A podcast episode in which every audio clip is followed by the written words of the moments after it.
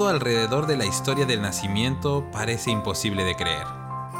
Una virgen embarazada, ángeles haciendo anuncios en medio de la noche, una mujer estéril como Elizabeth embarazada, pastores de ovejas rodeados por multitudes de ángeles, magos siguiendo una estrella misteriosa, un rey buscando asesinar a toda costa a un bebé desconocido, un ángel advirtiendo a los padres del niño sobre la amenaza sobre su vida.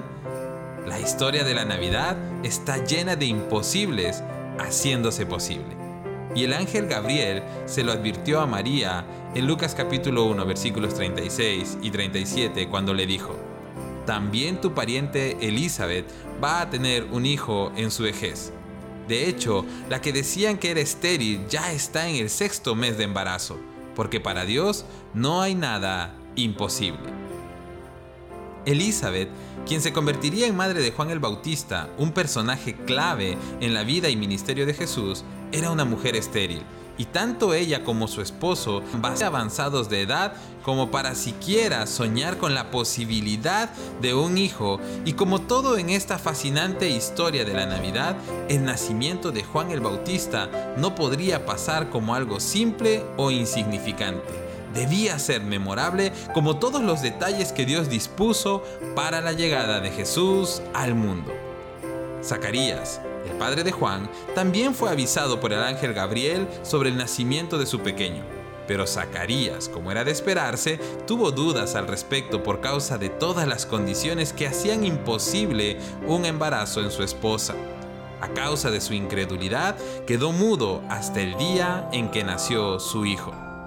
Por otro lado, Elizabeth también quedó tan maravillada por la obra de Dios en su vida que solamente pudo alabarle y decir, esto es obra del Señor, que ahora ha mostrado su bondad al quitarme la vergüenza que yo tenía ante los demás.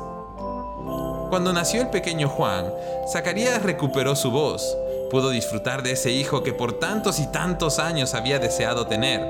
Fue tanta su emoción que pudo alabar a Dios con estas bellas palabras sobre su hijo.